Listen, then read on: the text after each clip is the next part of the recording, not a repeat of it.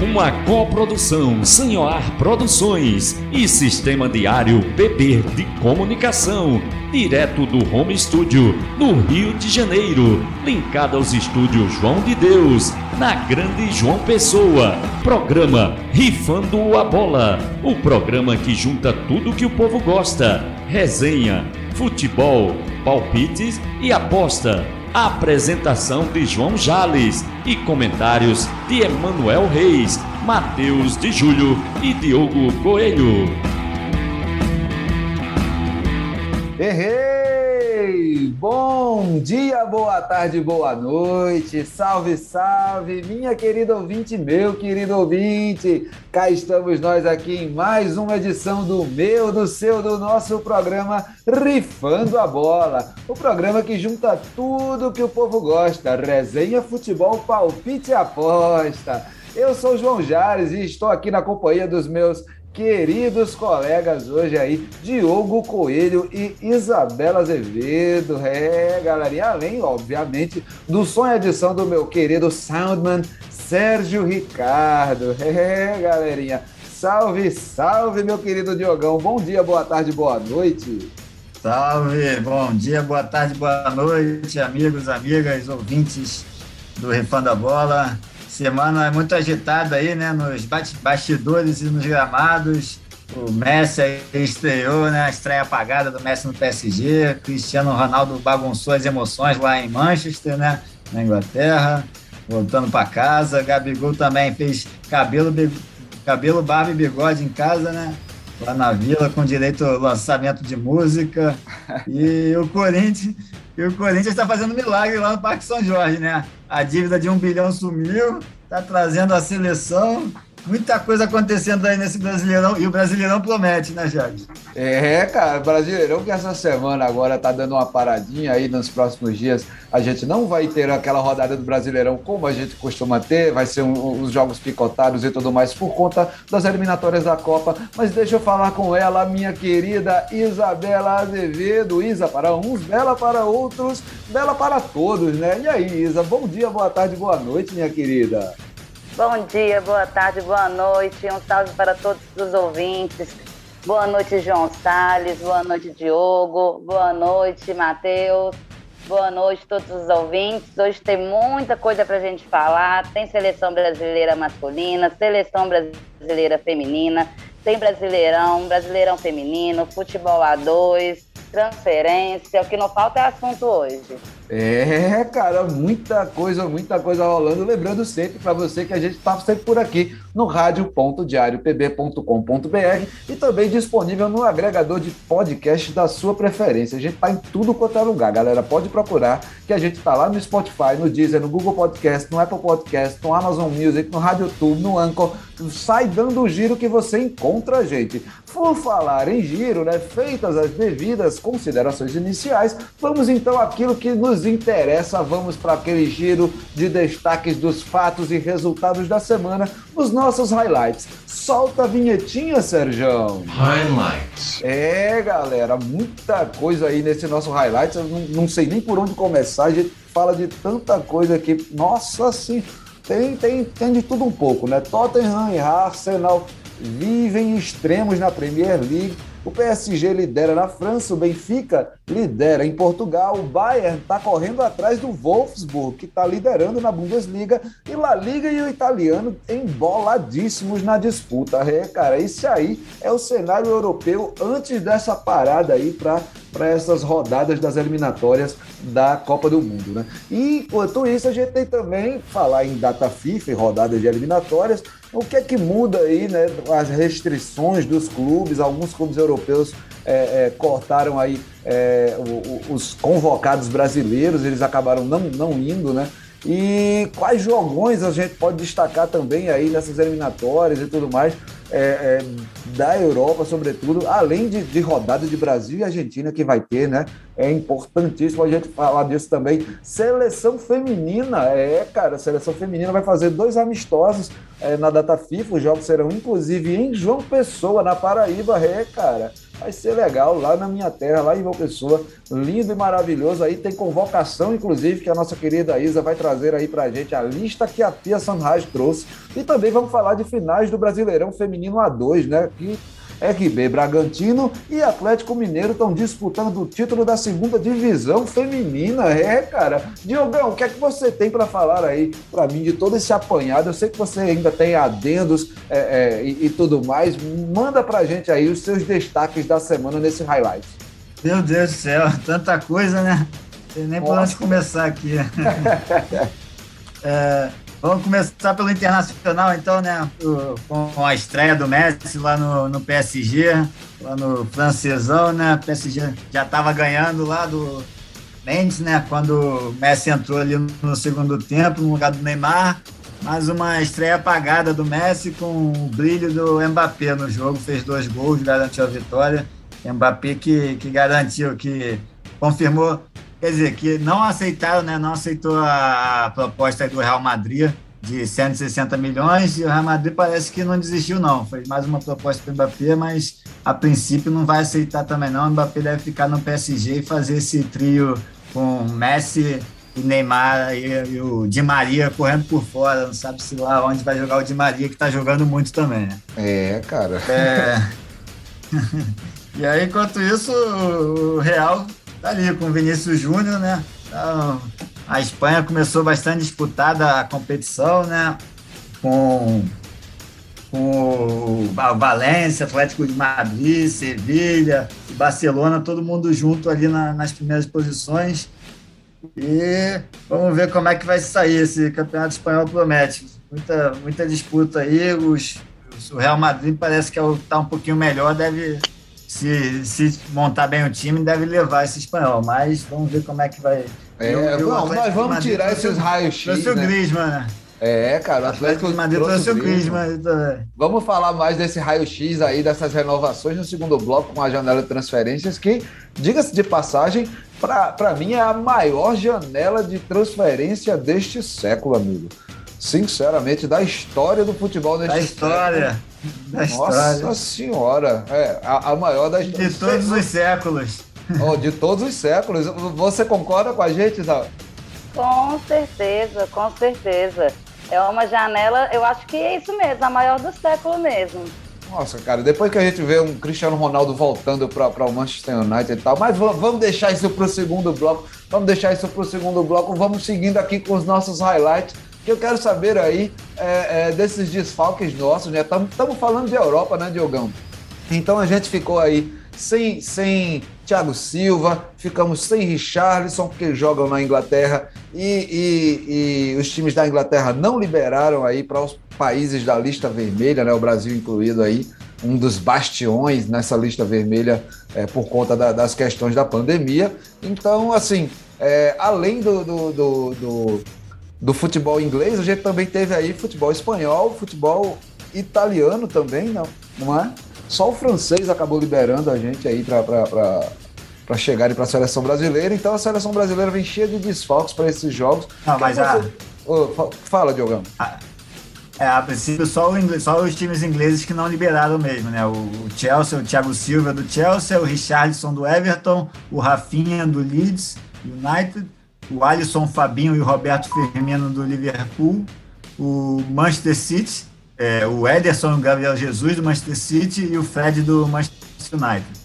E aí foram convocados no lugar deles, de goleiro o Everson e o Santos, o Everson do Atlético Mineiro, o Santos do Atlético Paranaense, o zagueiro Miranda do São Paulo, meio-campistas Edenilson do Internacional, Gerson do Olympique de Marseille, Matheus Nunes do Sporting. Esse, o Matheus Nunes tem um porém, né? O atacante temos o Hulk do Atlético Mineiro, o Malcom do Zenit e o Vinícius Júnior do Real Madrid. Então os, os clubes, os, os, outros países da Europa, da Europa liberaram, né? Só a Inglaterra mesmo que não liberou. E o Matheus Nunes tem um porém porque o, o treinador de Portugal ligou para ele e disse que está querendo ele joga em Portugal e não no Brasil. Então o Matheus Nunes está nessa. Na, na, tá na transferência, tá nessa transferência doida aí. É, cara, e aí? Meio, só que é transferência de, de seleção. Qual que ele joga? Tem que escolher. Pô, Ainda cara. não jogou por nenhuma das duas principal, né? Então ele tem que escolher. E parece que ele vai para Portugal mesmo. Não, cara, sinceramente, eu, eu no lugar do Matheus Nunes, olha, essa seleção brasileira, depois dessa convocação, desse furo aí, dessa picotada que os times ingleses deram, a gente viu aí que o Tite acabou montando uma equipe, um, um misto aí do, do, daquele time que foi para a Copa América e também a galera que conquistou o ouro olímpico lá em Tóquio.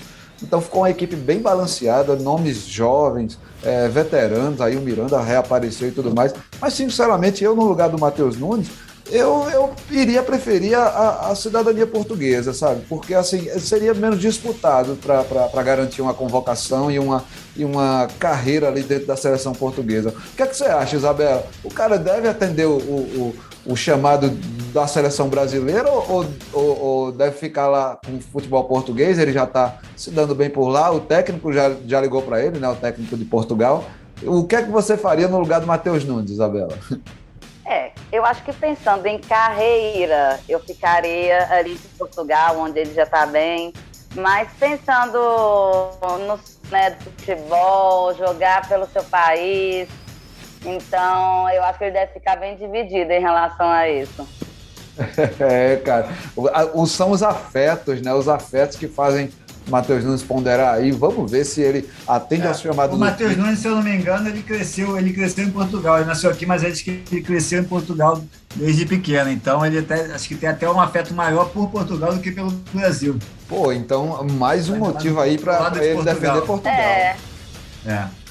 Mais um motivo para ele defender Portugal. Então acho que o Tite vai acabar perdendo nessa, viu, galera? é, cara. Tite e o Brasil. É, o Tite e o Brasil. Agora, sabe quem não, quem, quem não saiu é, é, comendo mosca? Quem chegou logo com planejamento, garantiu aquilo que tinha afirmado lá do, durante o ciclo olímpico e agora está pensando aí pós-Olimpíadas, já no processo de renovação da, da seleção? É a técnica da seleção feminina principal, Pia Sandhage, a nossa querida Pia e sueca, que dirige a seleção brasileira feminina, ela que vai fazer aí dois amistosos na data FIFA lá em João Pessoa e a Isabela tem aí a lista das convocadas da PIA para passar para gente, né, Isabela? É isso mesmo. A seleção feminina enfrenta a Argentina em dois jogos preparatórios, né? O clássico sul-americano acontece no dia 18 e depois no dia 21 de setembro em João Pessoa e Campina Grande, na Paraíba. As convocadas goleiras foram a Letícia Isidoro e a Lorena e a Aline Reis. As defensoras, a Tamires, do Corinthians, Bruninha dos Santos, Érica do Corinthians, Lauren de São Paulo, Daiane do Madrid, Yasmin do Corinthians, Karine do Palmeiras e Antônia do Madrid. As meias, temos aí a Marta, né?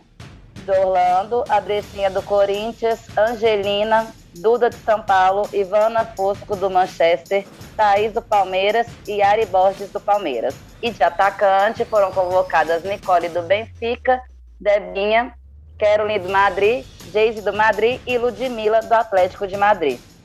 É, a Pia também está fazendo essa transição aí, já tirou nomes mais antigos, já, já tem nomes novos chegando aí, a Ivana Fuso, que, que já atendeu aí num, num primeiro momento para os Jogos Olímpicos aí já, já, aparece também confirmada. E também nomes de sempre aí, nomes de, de, de, de, de estrelas aí do nosso Brasileirão feminino, né? Como é a Debinha no Corinthians. É, é, eu acredito nesse time da Pia. O que é que vocês acham, hein? O que é que você acha, Isa? Eu acredito também. Eu acho que tem tudo para a gente trazer a vitória nesse jogo. Boa, boa. Esse processo de transição tá legal. O que é que você acha, Diogão?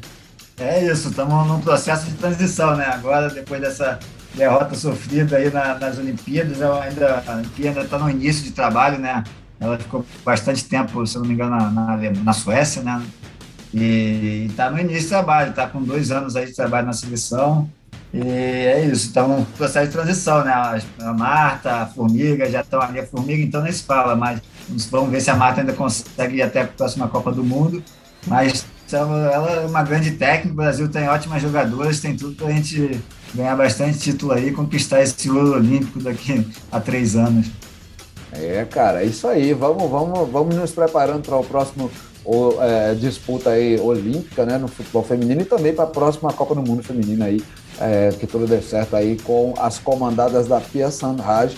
É, vamos manter agora é, com o futebol brasileiro, vamos falar agora do Brasileirão, né? Que Diogo tá louco para falar aí, cheio de anotações para falar disso aí. Vamos falar primeiro desse masculino, para aplacar logo aí esse, este devoto de Gabigol, este flamenguista louco e alucinado, porque no feminino a gente tem notícia muito boa do Galo para conversar e eu sei que quem vai rir por último vai ser a Isa. Fala, Diogão, o que é que você quer falar desse Brasileirão masculino, amigo? Então, já que você já falou do Gabigol, vamos começar por ele, né? Pô, foram mexer. foram mexer com a fera e a fera tava loura, loura ainda, pô. Aí, loura esquece, não tem isso? É, cara, cremosinho ele, né? Quando tá louro, esquece. Aí o cara, o dirigente do Santos, para provocar o Gabigol lá na vila, ele fez logo três gols, né? Ainda lançou sua música no Fantástico, perfeito. Barba, cabelo e bigode. é brincou lá na Vila, Vila que é a casa dele, para quem não sabe, o Gabigol é, começou a jogar futebol lá, né, lá no Santos, nasceu em Santos, mas tem o Flamengo no coração. É...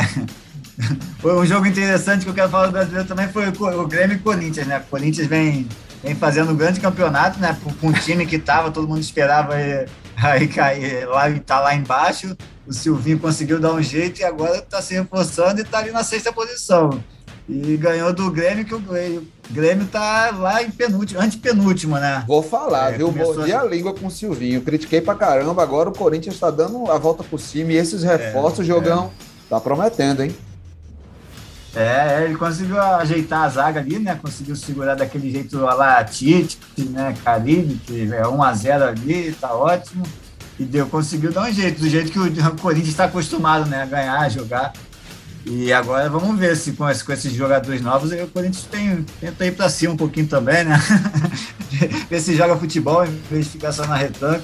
Mas tem, tem tudo para conseguir a Libertadores, aí vai Libertadores. Enquanto o Grêmio tá, tá com os nervos à flor da pele, né? O, o Alisson, né? O Maicon, o Maicon foi expulso ali na um lance absurdo. Enquanto o Diego Souza roubou o cartão do árbitro, não sei se vocês viram.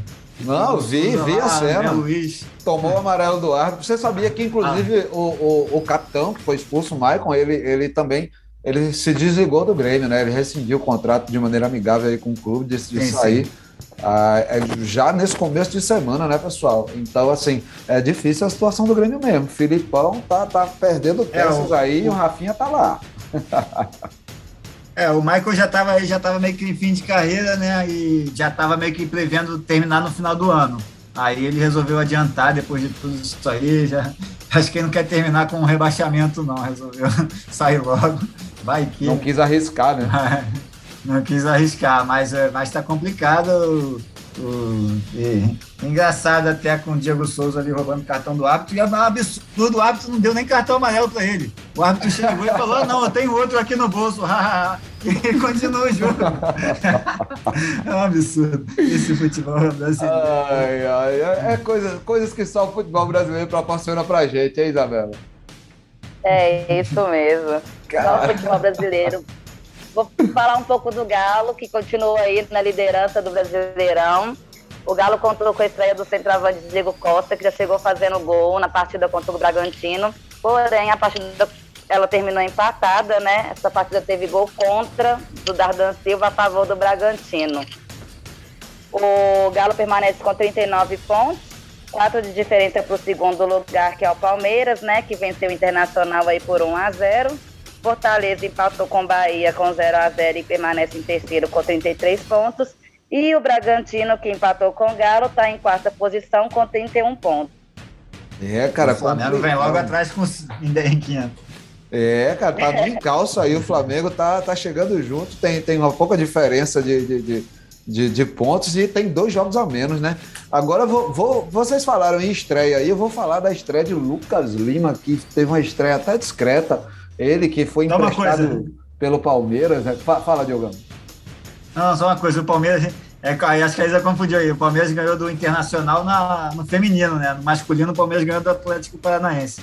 É, ah, sim, amigo, não, verdade. O que, nós, o, que, o que a Isabela. Vamos esclarecer para os nossos ouvintes. O que a Isabela falou para a gente aqui foi o resultado do Brasileirão Feminino A2. A gente está falando aí. É, exatamente, que no momento nós temos a final definida entre RB Bragantino e Atlético Mineiro. São essas duas equipes aí que vão disputar o título da segunda divisão do Brasileirão Feminino é, cara, tá prometendo aí de um lado a, a, as Bragantinas, do outro as Atleticanas. Bicho, não tá pra brincadeira, não. Vai ser pesadíssimo isso aí. Mas falando dessa, dessa possibilidade do Galo lá no futebol feminino já ascender aí para a divisão de elite né, do Brasileirão Feminino, o masculino tá bem mesmo, né, Isa? o Galo tá, tá muito bem. A estreia do tá Diego ótimo. Costa foi ótima, cara. Foi ótima. Nossa Senhora.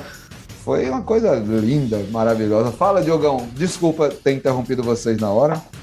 Não, não, falei só isso, só para que eu, eu fique. Não, Palmeiras Internacional da, do, do brasileiro. A semifinal ah. do brasileiro feminino A1, né? A feminino A1 que o Ferroviária é, perdeu para o Corinthians por 3 a 1 no primeiro jogo e o Inter perdeu para o Palmeiras em casa por 1 a 0 golaço da Chu, golaço da Chu de, de calcanhar ali, tá jogando bastante também. É, só, só, já que falamos no feminino, já completei aqui. Ah, sim. Vou, vou voltar para a estreia. E possível Palmeiras e Corinthians, né? Possível Palmeiras e Corinthians aí na final. É, essa possibilidade aí de, de um possível é, é, Palmeiras e Corinthians na final do Brasileirão é, A1, né? Da, da primeira divisão, já, já definiram também lá as, as semifinalistas. É, tá, o negócio está afunilando no, no, Brasileirão Feminino. E o masculino, o Galo na liderança, o Fortaleza com o Luiz Lima, que chegou do Palmeiras, não teve uma estreia muito boa. Meio complicado aí esse negócio. São esses os nossos destaques. Tem mais algo a acrescentar, meu querido Diogo? É, só da, da Copa do Brasil, né? Ficou faltando os jogos da Copa do Brasil semana passada. Já faz um tempinho, mas a gente não falou no outro, né? Começou a Copa do Brasil, o Flamengo é, deu mais um chocolate, né? A fábrica de chocolate rubro-negra, 4 a 0 no Grêmio com, com um jogador a menos. É, o Atlético Paranaense fez 1 a 0 no Santos em casa, o São Paulo empatou com o Fortaleza 2 a 2 né? E o Fluminense perdeu para o Atlético Mineiro por 2 a 1 em casa. Então, esses são os primeiros jogos aí. O próximo, as decisões, né? O segundo jogo de volta vai ser daqui a 15 dias. Tem as eliminatórias, aí depois das eliminatórias vamos ter os jogos de volta.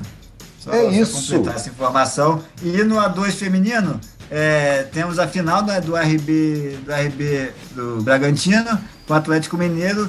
E só para falar também que o Crespon e o SMAC né, de Belém, Crespon do Distrito Federal e o SMAC de Belém foram os dois outros que estão subindo aí para a primeira divisão também do futebol feminino. Boa, boa, muito bem lembrar. E o Crespon, que, que é o clube, o clube lá do, do, do das servidoras do, do, da Polícia Militar do Distrito Federal, né?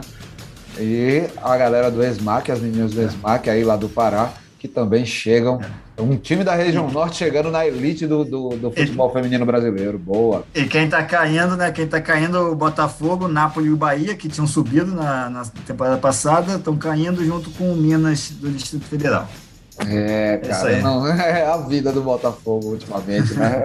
Complicada demais. Depois dessa, minha querida Isa, tem algo a acrescentar ainda nesse primeiro bloco?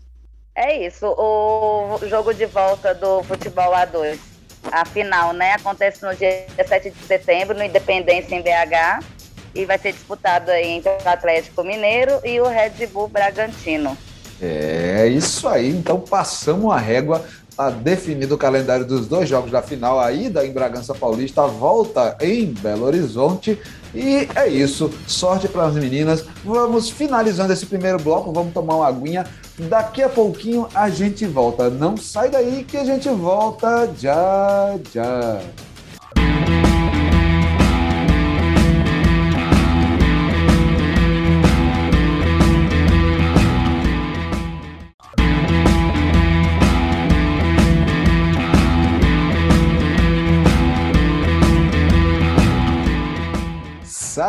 Galera! galerinha, aqui estamos nós. Voltamos para o nosso segundo bloco do meu, do seu, do nosso Rifando a Bola, aqui transmitido em rádio.diariopb.com.br. Eu sou o João Jales e hoje na bancada eu estou com os meus queridos Diogo Coelho e Isabela Azevedo, além, claro, do nosso soundman Sérgio Ricardo aí, sempre nos bastidores e na técnica, garantindo aí os sons, os efeitos e os defeitos sonoros. Vamos chegar agora a falar um pouquinho de. Vamos atravessar de novo o, o oceano, né? Vamos agora de volta ao velho continente, depois de falar um pouco de futebol brasileiro.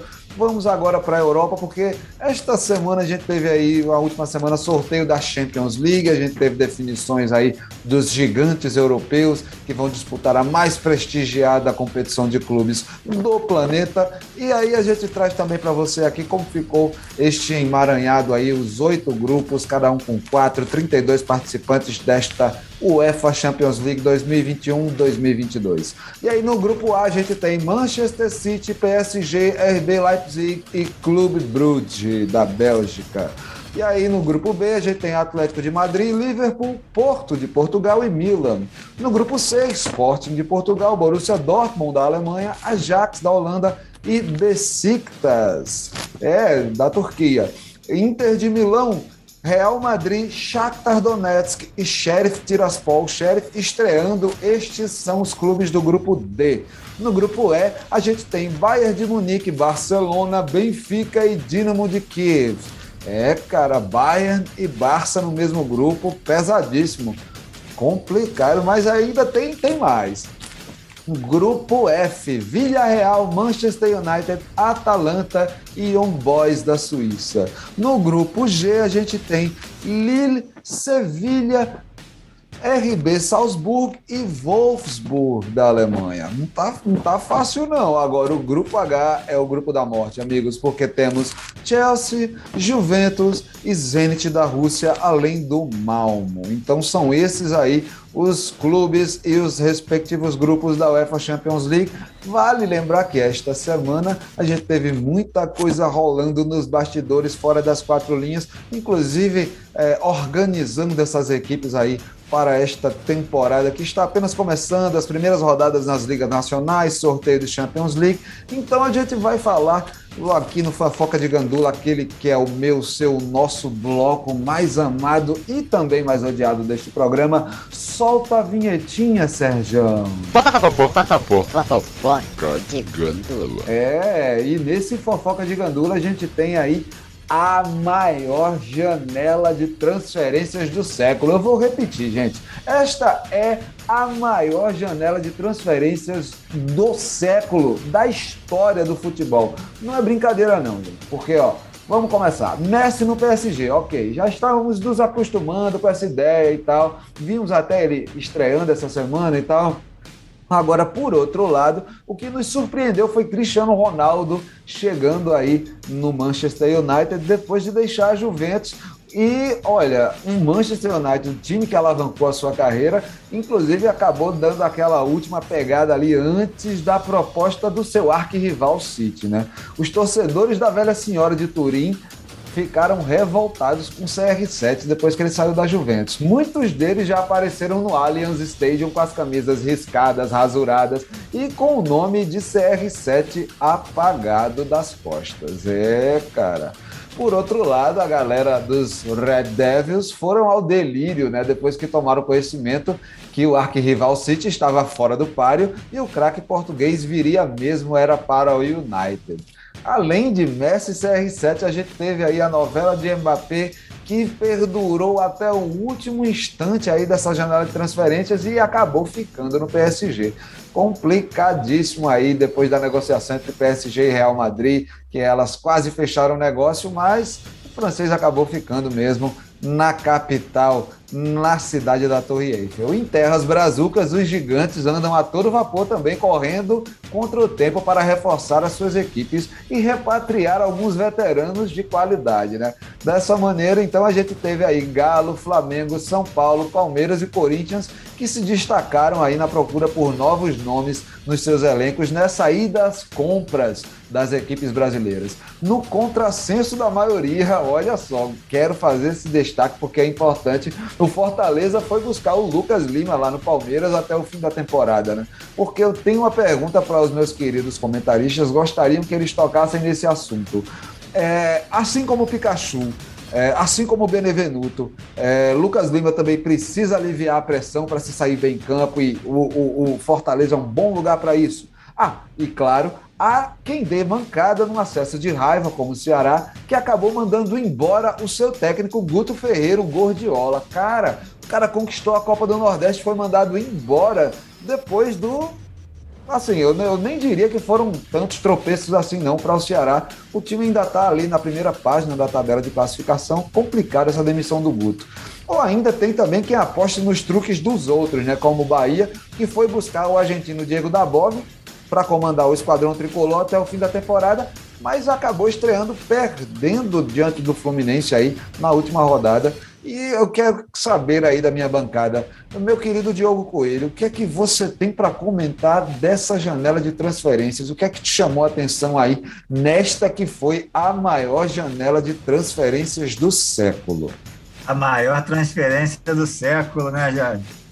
É, é, cara. Muita coisa rolando aí muita coisa rolando aí, né? O, pela Europa e é uma transferência muito boa para o Brasil, né? O Brasil que a gente sempre estava acostumado aí no meio do ano, o Brasil perdia muitos jogadores pra, lá para a Europa, porque na janela os, os, brasileiros que se destacavam aqui no, nos campeonatos estaduais, início nacional, já ia embora, né? Porque era o início da temporada na Europa. Dessa vez está acontecendo o contrário, né?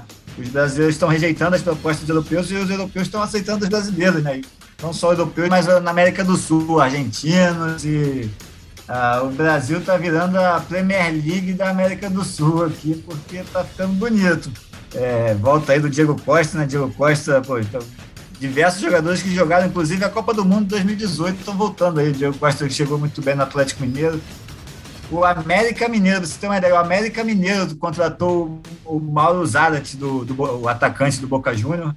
Então, Isso mesmo. Os, é, então, até, o, até os clubes de menor expressão estão trazendo aí jogadores importantes da, da América do Sul. É, muita coisa aí, né? O Flamengo trouxe agora o Kennedy e o Andrés, Andrés Pereira, né? Andrés Pereira, Andrés Pereira, Andrés Pereira, né? Ainda não, não sabe direito como é que vai ser chamado esse jogador aqui, mas veio lá do, do Manchester United, né? E o Kennedy que veio do Chelsea, jogadores jovens. E isso é um ponto diferente do Flamengo, né? Do, ao contrário dos outros jogadores que vieram, a maioria são jogadores veteranos que estão retornando ao Brasil depois de fazer carreira. O Flamengo não, o Flamengo tem contratado jogadores é, jovens e, e dada a oportunidade de eles fazerem carreira aqui no Brasil também, isso tipo, mostra um pouco a diferença né, do, do, das contratações e, do, e da forma como o Flamengo vem, vem trabalhando, porque é, é um dos poucos clubes que tem as contas mesmo é, saneadas, né? O Atlético Mineiro, até a Isa talvez possa falar um pouco melhor que tem um, alguém por trás que está bancando. E é essa a minha maior preocupação, né? As contas, que as contas do, do Corinthians também, que a gente viu aí no início do ano, tinha passado de um bilhão de, de, de, de dívidas, né? Um bilhão de dívidas, um bilhão de reais em dívidas. E Atlético Mineiro também estava por aí. Então, agora e aí a gente vê como é que tá Vasco, Botafogo, Cruzeiro. Então é bom ficar. Os, os clubes estão se reforçando, a Liga Brasileira está muito boa, mas é bom a gente ficar ligado nisso aí também.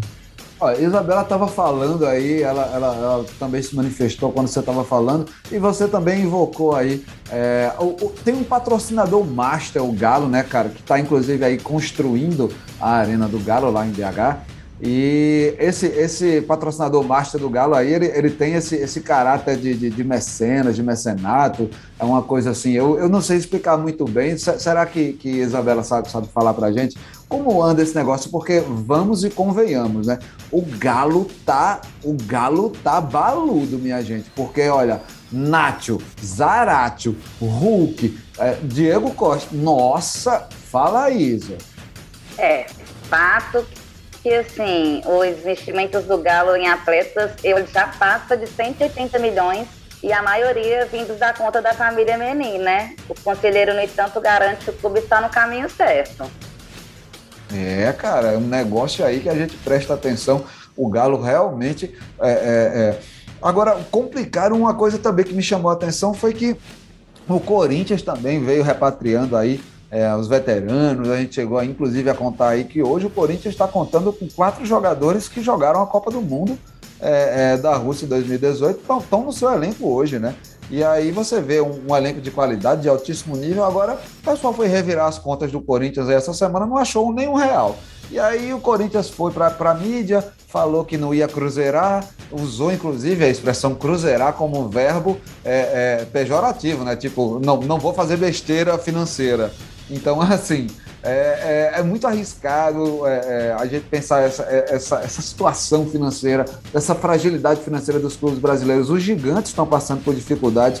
A gente vê aí Botafogo, vê Vasco no, no, no Rio de Janeiro que passam essas dificuldades. O, o Cruzeiro hoje, que está numa situação financeira desesperadora, pode ser inclusive rebaixado para a terceira divisão a qualquer momento por conta das dívidas que tem, né, cara? Então é, é muito complicado e também é muito arriscado. Eu acho muito bom quando, quando o Brasil vai para esses espaços e, e, e, consegue trazer jogadores de qualidade, consegue mostrar que tem poder de compra, poder de aquisição de, dessas peças importantes assim. É, é, e, nossa, eu estou muito feliz de ver, de ver o Hulk jogando de novo no Brasil, comendo a bola no Brasileirão. Pô, minha gente, meu conterrâneo paraibano, gente boa demais o Hulk. É, cara, o cara tá se desenrolando, tá ou não tá, Isa? Ah, com certeza. O Galo não tem nada para reclamar. É, bicho, pô, o Hulk, nossa senhora, agora tá na seleção aí, vai jogar essa, essas rodadas. foi convocado, né? É, tá, tá, tá muito Galo bem. que teve aí três jogadores é, convocados, né? O goleiro, o Everton, o atacante Hulk e o lateral esquerdo Arana. É, boa, boa. O Arana também, que foi muito bem na, na, nas Olimpíadas. Nossa, gente, é, é, só gente de qualidade, assim, o pessoal, o, os times brasileiros montaram também elencos monstruosos, assim, então tá, tá uma coisa robusta. Esse brasileirão, esse calendário sul-americano, minha gente, não tá fácil não, hein? Não tá para brincadeira. É, não, tem, não tem pandemia aqui, não tem pandemia para os clubes grandes, não. pandemia passa longe dos clubes grandes aqui, porque os clubes grandes do Brasil sempre, sempre deram seu jeito, né? No jeitinho brasileiro eles vão, vão levando.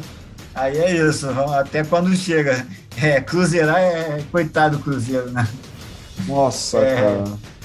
Os caras não têm pena, não sei. né, bicho? Agora tem que saber o que, que ele considera de cruzeirar. Se cruzeirar é, é, é errar nas contas ou é vacilar ali e deixar ser pego, né? Nossa senhora, agora você foi mais profundo ainda aí complicadíssimo. Agora eu vou, vou, até chamar o Thiago Neves. Fala, Zezé. é, cara, complicado esse, essa situação do Cruzeiro aí.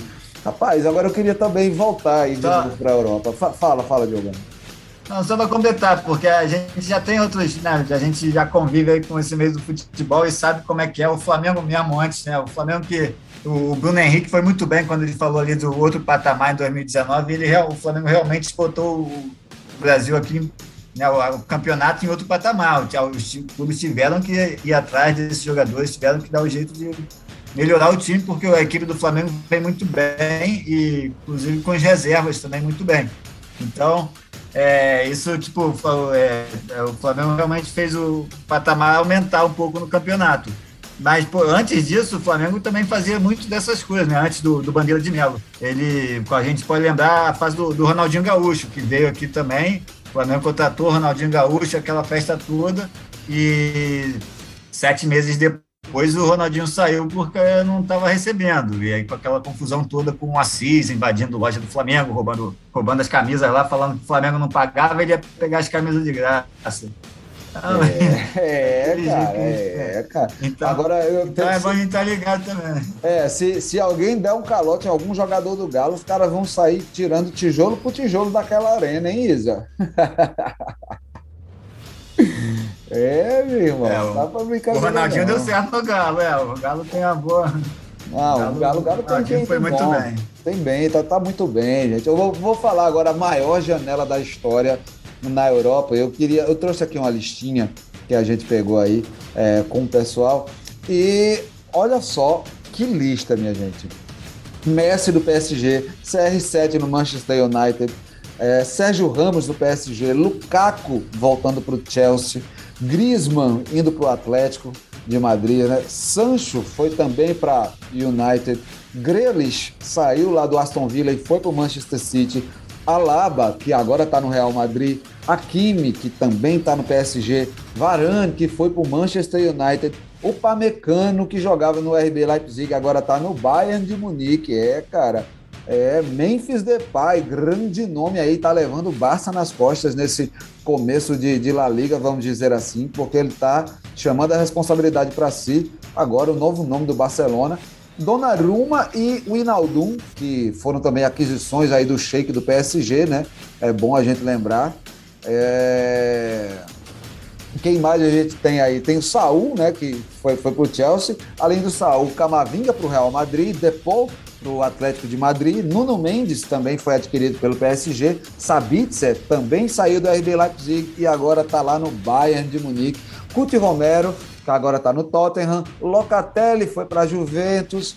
Matheus Cunha, nossa senhora, essa foi uma grande aquisição do Atlético de Madrid. Matheus Cunha saiu do Hertha Berlim, do futebol alemão, da Bundesliga. Ben White agora também no Arsenal. Odegaard no Arsenal, é, Odegaard foi um grande nome aí no Real Madrid em outras temporadas. Abraham no Roma. É, Konaté no Liverpool, Malen no Dortmund, André Silva no Leipzig, é, Sayanoglu no Inter, na Inter de Milão, né? Emerson Royal também, que foi adquirido pelo Tottenham, o Barcelona não conseguiu manter o lateral brasileiro. Patson Daka do Leicester. É, Buendia está agora no Aston Villa. Dzeko foi para a Inter, deixou a Roma. Joaquim Correa também na Inter. Falcão Garcia está no Raio Valecano.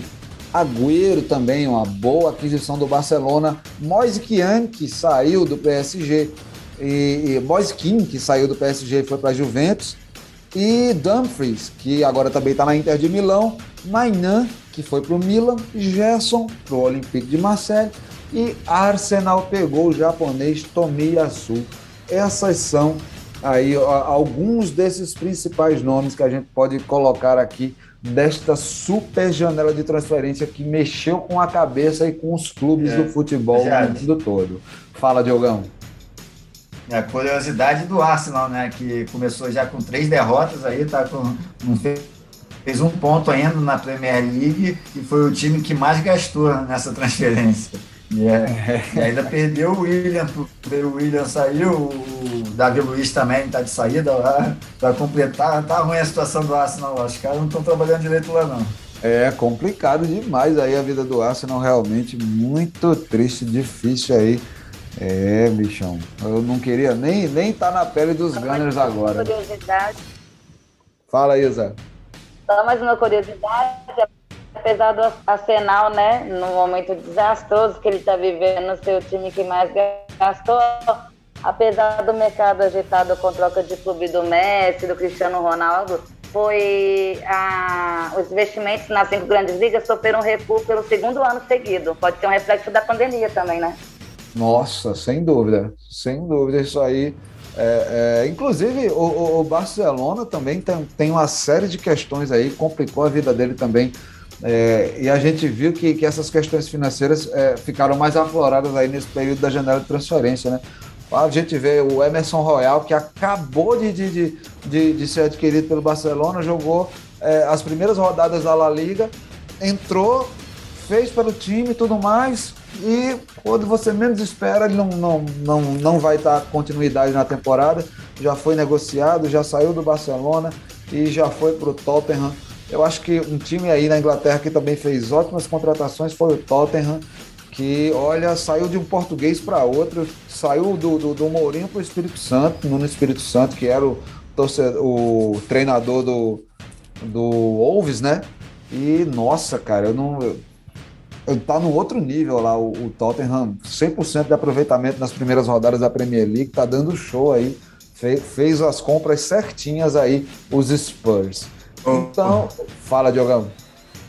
O Tottenham, ele, ele briga com a própria história, né? O Tottenham briga com a própria história. Eu, eu fiz um amigo que é, que é inglês e ele torce, ele torce pro Tottenham. E ele mesmo fala, o Tottenham ele nunca consegue ganhar, é sempre chega ali, tá bem no campeonato, aí chega na hora H, tipo o Náutico tá fazendo na Série B agora. Nossa, nossa, não fala do Timbu assim, que o Timbu tava tão bem, cara.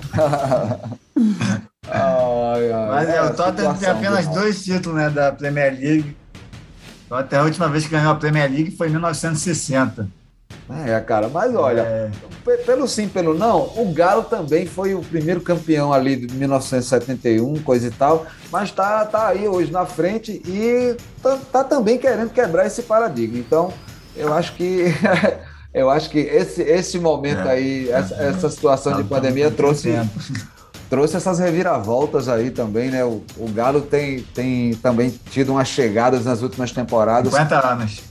Mas nunca nunca engrena mesmo, né? Eu acho que. Será que esse ano a coisa vai, Isa? Espero que sim, esse ano vai, gente. Bota fé. é isso aí, que é com esse pensamento positivo aí para o título do Galo e com a expectativa de que o Flamengo não tire meu Fortaleza do G4, que a gente vai tomar uma aguinha, vamos segurar aí. Daqui a pouquinho a gente volta depois do intervalo para o nosso terceiro e último bloco. Não sai daí que a gente volta já já.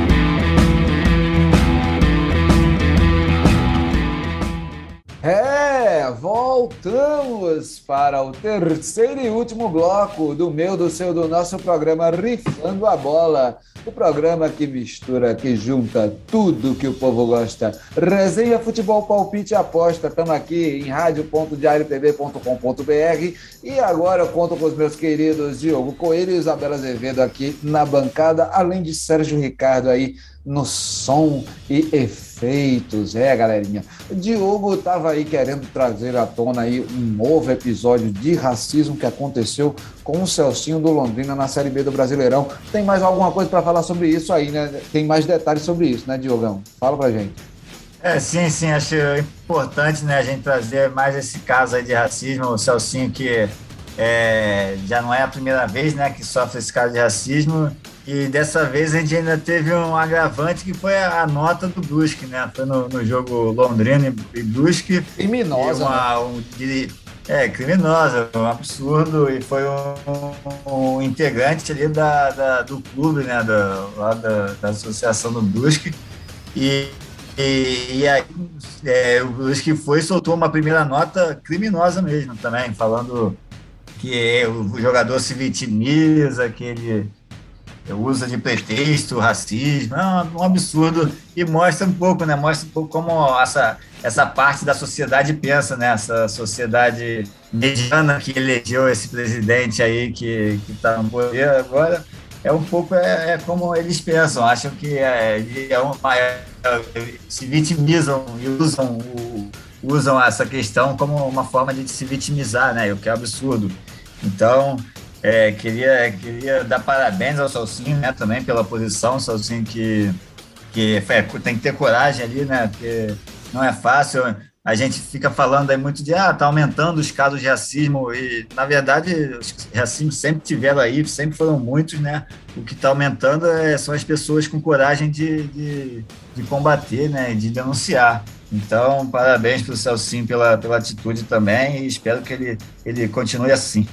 Certíssimo, certíssimo. Eu vi, inclusive, aí que os jogadores do, do Londrina, todos eles fizeram uma manifestação em conjunto com o Celcinho, o Celcinho encabeçando ali, fazendo a linha de frente, todos fazendo referência aí a, a, a esse caso que, que, que, que o, o, Celcinho sofreu novamente aí de injúria racial. Já é o terceiro episódio de racismo que o Celcinho sofre só nesta temporada. É impressionante, assim. E a nota do Brusque, né? Pelo, pelo teor que ela, que ela traz, que, que ela, que ela é, é, é, imputa a culpa ao, ao, à vítima, né? Então ela, ela é criminosa e, e também, assim, cara, é, é estampado o racismo institucional que, que, que a gente presencia. É, é, interessante falar isso porque, veja bem, são dois clubes é. sulistas, né? É, é, o Brusque é de Santa Catarina, o Londrina do Paraná. Isabela, você tem alguma coisa para comentar sobre isso? como você mesmo falou, é o terceiro caso de racismo que o Sozinho sofre, né? É, é lamentável. É, e eu acredito que tem que ser sem punições mais severas, né? Racismo é crime e ele tolerará isso. Não, gente, e, e um, um, um, crime institucionalizado ali pela nota, né? Eu acho que o Brusque deveria, a CBF deveria, inclusive, se posicionar aí, é, é, penalizar o Brusque e, e, e puni-lo, assim, torná-lo exemplo, porque aí, a partir dessa, desse, desse referencial de uma punição exemplar para um caso de racismo institucional desse do Brusque, é, é, caso a CBF venha a efetivar essa punição, isso, isso pode servir aí de precedente para que a gente consiga aí é, banir de uma vez aí várias, vários xingamentos e várias coisas que acontecem já nos estádios, não só com relação ao racismo, mas aí isso também pode se estender às questões relacionadas à LGBTfobia, homofobia, enfim, é, é um passo importante aí que a CBF pode. Todo pode tipo dar, de né? preconceito. Né? Exato, né, cara? É, é, um, é um momento que a CBF tem aí para utilizar isso e, e, penalizar o Brusque de maneira exemplar, mostrar aí que, que, que de fato é, é, é não corrobora com, com isso, né? Então vamos aguardar isso aí, né, Diogão? Confiar na, confiar na CBF é complicado, né, Jales? CBF que mudou de presidente mais uma vez aí essa, essa semana. O Coronel Nunes saiu lá. Então, é, tá complicado para confiar na CBF também. É, e não chega a ser um capítulo aí, mas você já falou uma cena nova que rolou na CBF. É, cara, complicadíssimo. Vamos falar de, de Paralimpíadas? Vamos falar de Paralimpíadas que eu soube aí que a Isabela trouxe pra gente aí a lista dos nossos medalhistas de ouro paralímpicos. Tem muita atleta, muito atleta aí, medalha de ouro. O Brasil sempre aí se, se despontando como potência paralímpica. É, alguns jogos Paralímpicos aí o Brasil sempre vem se posicionando entre os 10 países que mais faturam medalhas. Isa, conta pra gente aí o que foi que você trouxe de informações sobre a nossa delegação paralímpica em Tóquio.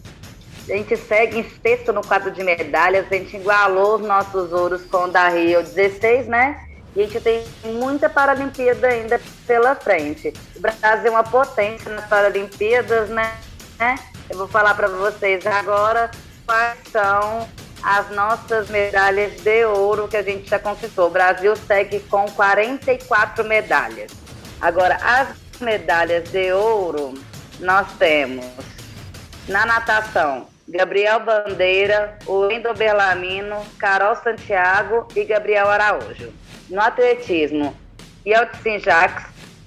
O Yeltsin Jacques fez, conquistou duas medalhas de ouro, né, Isa? E... Isso mesmo. No judô, a gente também teve a Alana Maldonado e na feliz nós tivemos a Mariana D'Andrea. O nadador Daniel Dias também. Tivemos muita medalha, gente. O Brasil segue uma potência aí e a gente chegou à marca de mais de 100 medalhas em Jogos Paralímpicos. É, cara, isso aí. O Brasil mostrando sua. O Yeltsin conquistou a centésima. É, justamente, né? O Yeltsin garantiu duas aí, cara. Nossa Senhora.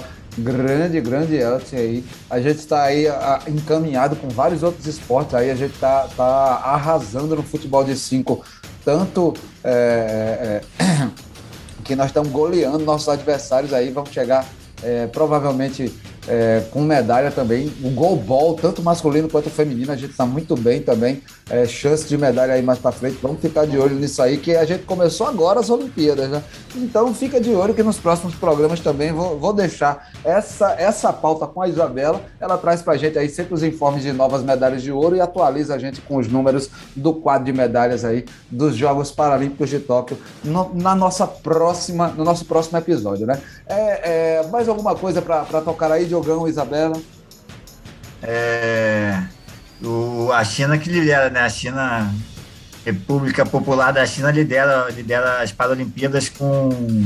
Vou só confirmar aqui o número de medalhas. Eu perdi a conta. Da última vez que eu vi, tinha 119. É, cara, é potência, China, é. potência, potência demais, não tá, tá pra brincadeira não. Isso aí a gente traz, inclusive, esses nossos resultados são, são até dia 31. 132.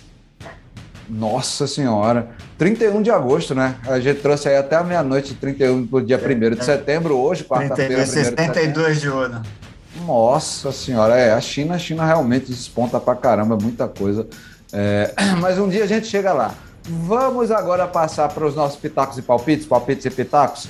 Solta a vinhetinha, Serjão. Palpites e pitacos. Chegando agora os nossos pitacos e palpites, palpites e pitacos, a hora que a gente chega aqui, apura o nosso senso e solta aqui aquilo que a gente acha, os prognósticos dos jogos que serão disputados aí, os jogos mais pegados dessa semana no nosso futebol por aqui. A gente trouxe uma lista grande, porque a gente trouxe semifinal do Brasileirão Feminino, a gente trouxe o Brasileirão aí meio picotado e Série B, né, para dar aquela preenchida bonita, a segunda divisão aí que tá disputadíssima, super pegada, todo mundo ali encarrilhado é, é, pouquíssimas diferenças de pontos aí para os primeiros colocados, então vamos ficar aí Vamos começar por, pelo jogo atrasado da 14 rodada do Brasileirão, que a galera vai colocar a agenda em dia. E eu chamo é, Diogo Coelho para palpitar Fluminense versus Juventude, cara. É 14 rodada do, do, do, Brasileirão.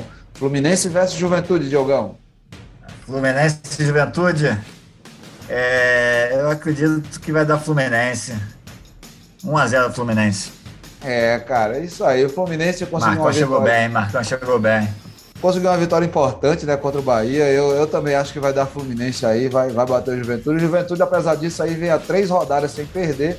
Pode representar aí alguma resistência. O que é que você acha, Isabela? Que o Fluminense estava vindo aí, né, de uma péssima sequência, estava na beira da zona de rebaixamento, vem tendo uma melhora aí no último jogo. Eu acho que vai vir com um pouquinho de gás. Acredito que ganha por 1 a 0 o Fluminense. Boa, boa, boa. Então todo mundo aí na esperança do sucesso no Marcão contra o Juventude aí nesse meio de semana, colocando a agenda do Fluminense em dia. Próximo jogo Vasco versus Brasil de Pelotas pela Série B. É, cara, Vascão enfrenta o Chavante lá em São Januário pela 22 segunda rodada da Série B do Brasileirão. E eu pergunto a Diogo Coelho, ele acha que vai dar Vascão ou vai dar Chavante lá em São Januário, Diogo? É, acredito que vai dar Vasco. O Lisca finalmente voltou a vencer aí com o Vasco, né? Ganhou do, do Londrina, se não me engano, e do Operário, foi? E acho é. que o Vasco ganha, ganha aí do, do Brasil de Pelotas. O Brasil de Pelotas está lá embaixo também, lá na lanterna. Acho que dá Vasco 2 a 0 Bom, o Brasil de Pelotas que já trocou, inclusive, de técnico. O atual técnico é, é é, Cláudio Gaúcho, se eu não me engano, César Gaúcho, Kleber Gaúcho, perdão. Kleber Gaúcho, que tá, assumiu aí o Brasil de Pelotas nessa lanterna na Série B, está tentando aí tirar o, o, Chavante aí da zona da degola para não cair para a terceirona, mas está complicado aí porque ele agora vai pegar o Lisca, é, que comanda o Vasco, e eu já digo logo, vai dar Vasco, na minha opinião, e eu quero saber da Isabela, o que é que você acha? Vai dar Vascão ou vai dar Chavante, Isa? Também acredito que vai dar Vasco. Acho que vai contar aí com a força dos jogadores que vieram da base aí que estão se destacando. 2 a 0 Vasco. Boa, placar até confortável aí para o time de Lisca. Próximo jogo eu chamo Náutico versus Guarani. Já vou logo dar o meu palpite. Eu acredito no Náutico e eu já vou botar aqui 2 a 1 Timbu em cima do Bugre, lá nos aflitos em Recife. Minha querida Isabela, o que é que você acha? Vai dar Náutico ou vai dar Guarani nesse jogão da Série B? Hum, esse daí eu vou deixar no empate. Acho que vai dar um a um. Eita, boa, boa, boa. E você, Diogão, acha que vai dar Timbu ou vai dar Bugre? É, eu acho que vai dar empate, nenhum dos dois. O Náutico tá, tá, não tá muito bem agora, né? O Bugre tá, tá brigando ali pelas primeiras posições também. Acho que dá empate esse jogo aí. E desliguem seus secadores, fiquem longe do meu Timbu, não mexam nele que ele vai voltar pro G4. Quero ver o Náutico na Série A ano que vem. Próximo jogo, vou trazer. O time, estádio dos time que tem o nome de, do estádio de Estádio dos Aflitos é complicado. O Náutico é. amigo, gosto, o Santinha conseguiu se salvar, bicho? O Santinha se salvou do rebaixamento na Série C? Tá entendendo? O, o sofrimento já faz parte já do, do, do, futebol nordestino. Já. A, gente, a gente gosta de sofrer, bicho. É, é, é uma coisa linda e maravilhosa. É, o futebol da gente, a gente decide no último minuto ali a, a competição, uma coisa. Ah, ah, meu Deus. Você sabe como é isso, Diogão. O futebol carioca também tem esse sofrimento, essa dor, essa angústia. Aí o Vasco e o Botafogo que não me deixam mentir. É, eu vou chamar agora, próximo jogo, agora, quarto jogo, Remo versus Botafogo, por falar no Botafogo, né? Vai até Belém do Pará enfrentar o Leão Azul lá no Baenão. Vai dar Remo ou vai dar Botafogo, minha querida Isabela? Acredito que vai dar Botafogo. Botafogo. Está com 35 pontos, entrou para o G4 da Série B, então eu acho que vai dar Botafogo por 2 a 1 Boa, boa, boa. O Remo também não está numa fase lá muito boa, tá entre altos e baixos, faz um jogo bom, faz outro jogo ruim. Botafogo aí, o Enderson Moreira conseguiu dar certo ritmo para o clube. É, o elenco tá, tá mais ou menos afinado. O Chay tá jogando uma barbaridade tá levando esse Botafogo nas costas praticamente aí, ele e os garotos aí do, do, do, do fogão. O que, é que você acha, Diogo? Eu, eu acho que vai dar empate aí. Vou ficar na segurança do empate desse jogo, Remo versus Botafogo. Nenhum sai perdendo, todo mundo leva um pontinho aí, é, guarda, guarda um pontinho na conta para tabela. E você, Diogão? É, eu, eu tô nessa dúvida também. Se ou empate ou vitória do Botafogo. Fogão aí que chegou, né? Chegou no G4 quatro, como a Isa falou, veio com tudo com o Anderson Moreira. E eu tô torcendo para uma vitória do Botafogo, né? O, o Chay, o Rafael Navarro também vem jogando bem aí no, no ataque. É, o Carly voltou na, na, zaga lá, né? Zagueirão. Então acredito que o Botafogo vem bem aí e, conquista pelo menos um empate. Como o nosso Bandos Betis fala, pelo menos um empate. É, o Botafogo é. não perde o Botafogo não perde foi boa. Ou, ou, melhor, o Remo não ganha, né? O Remo não ganha, é difícil aí com o Léo Azul. Complicado a vida do Remo. É, próximo jogo eu vou, vou trazer aqui. Aliás, eu perguntei Remo e Botafogo para Isabela. Ah, falou do Botafogo, né? Vitória do Botafogo. Próximo sim, jogo. Próximo jogo eu vou chamar agora Goiás versus Cruzeiro. É, cara, Esmeraldino versus a Raposa, Esmeraldino versus o Cabuloso. De um lado Goiás, do outro Cruzeiro, jogam na capital Goiânia e eu vou perguntar para minha querida Isabela de quanto Goiás ganha do Cruzeiro.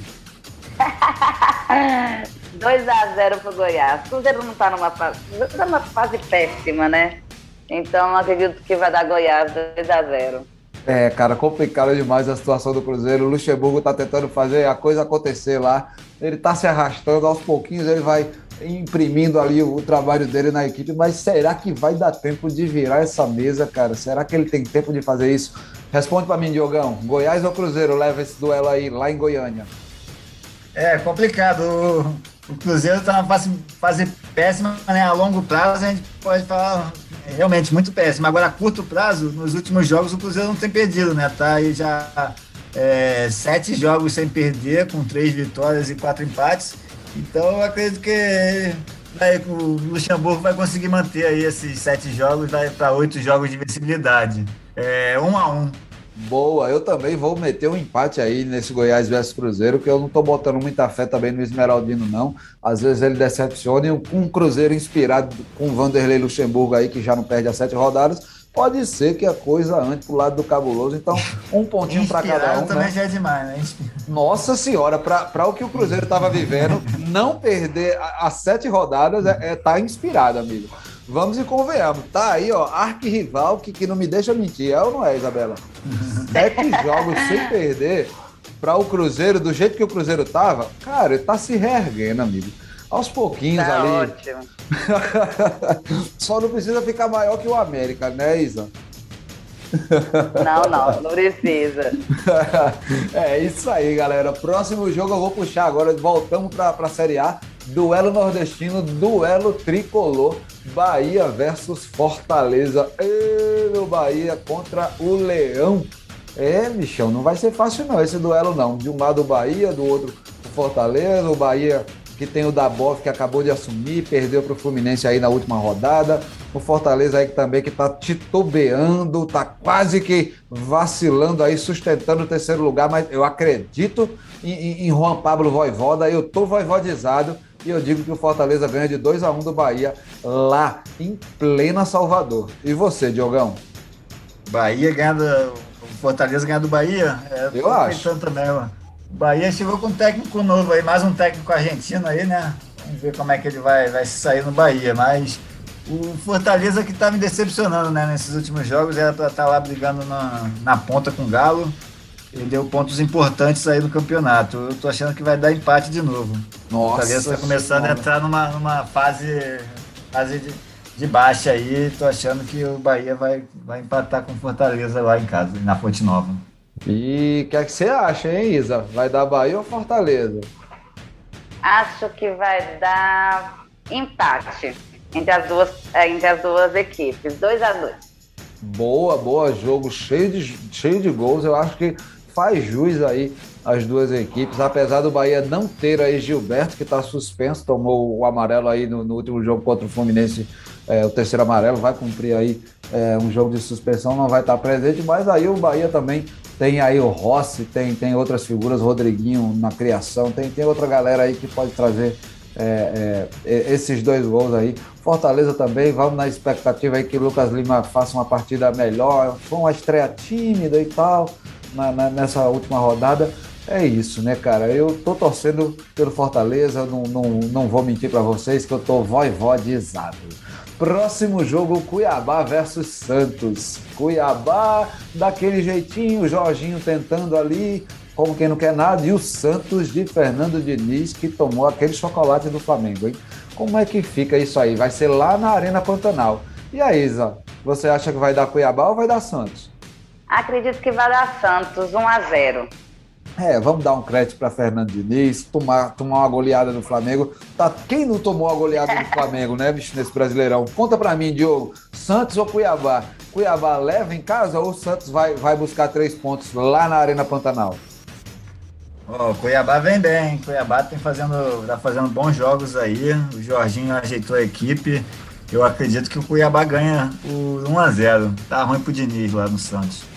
É, complicada a situação do Diniz. Será que o Diniz termina a temporada? É, vamos ver aí as cenas dos próximos capítulos. Vou puxar agora o oitavo jogo aqui da nossa lista. Vamos agora para a semifinal do Brasileirão Feminino A1, meus queridos. Depois dos jogos de ida, falamos agora, palpitamos os jogos de volta. O primeiro deles que a gente traz é Palmeiras versus Internacional. Minha querida Isabela, você que já tinha falado dos, é, dos resultados do primeiro jogo, conta para mim, o que é que você acha que vai ser aí desta semifinal? Passa o Palmeiras ou passa o Inter? Acredito que passa o Palmeiras.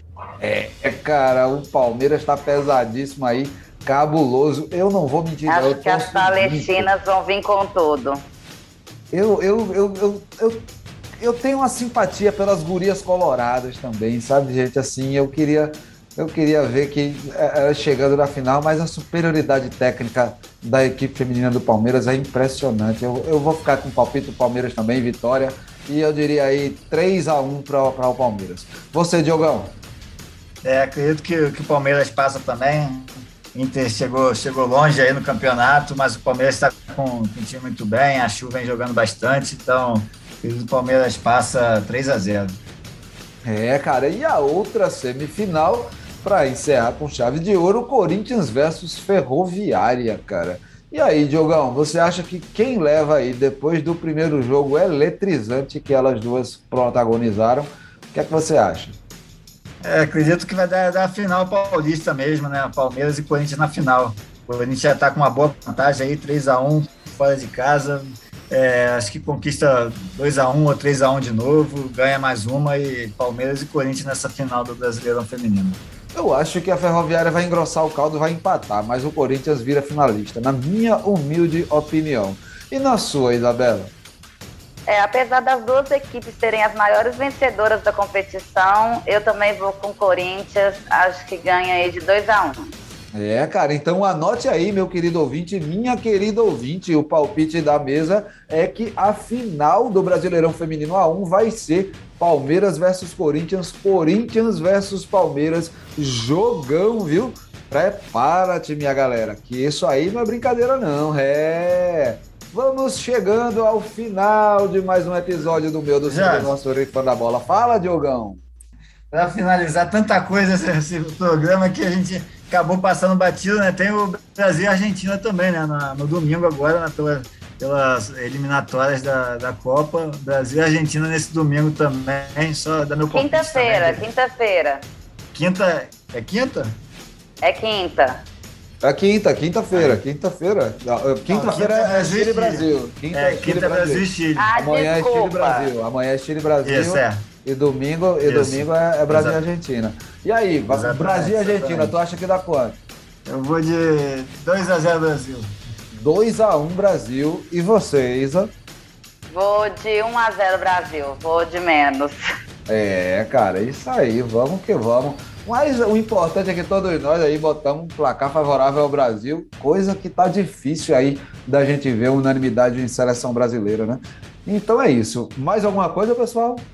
É isso. É isso. É isso.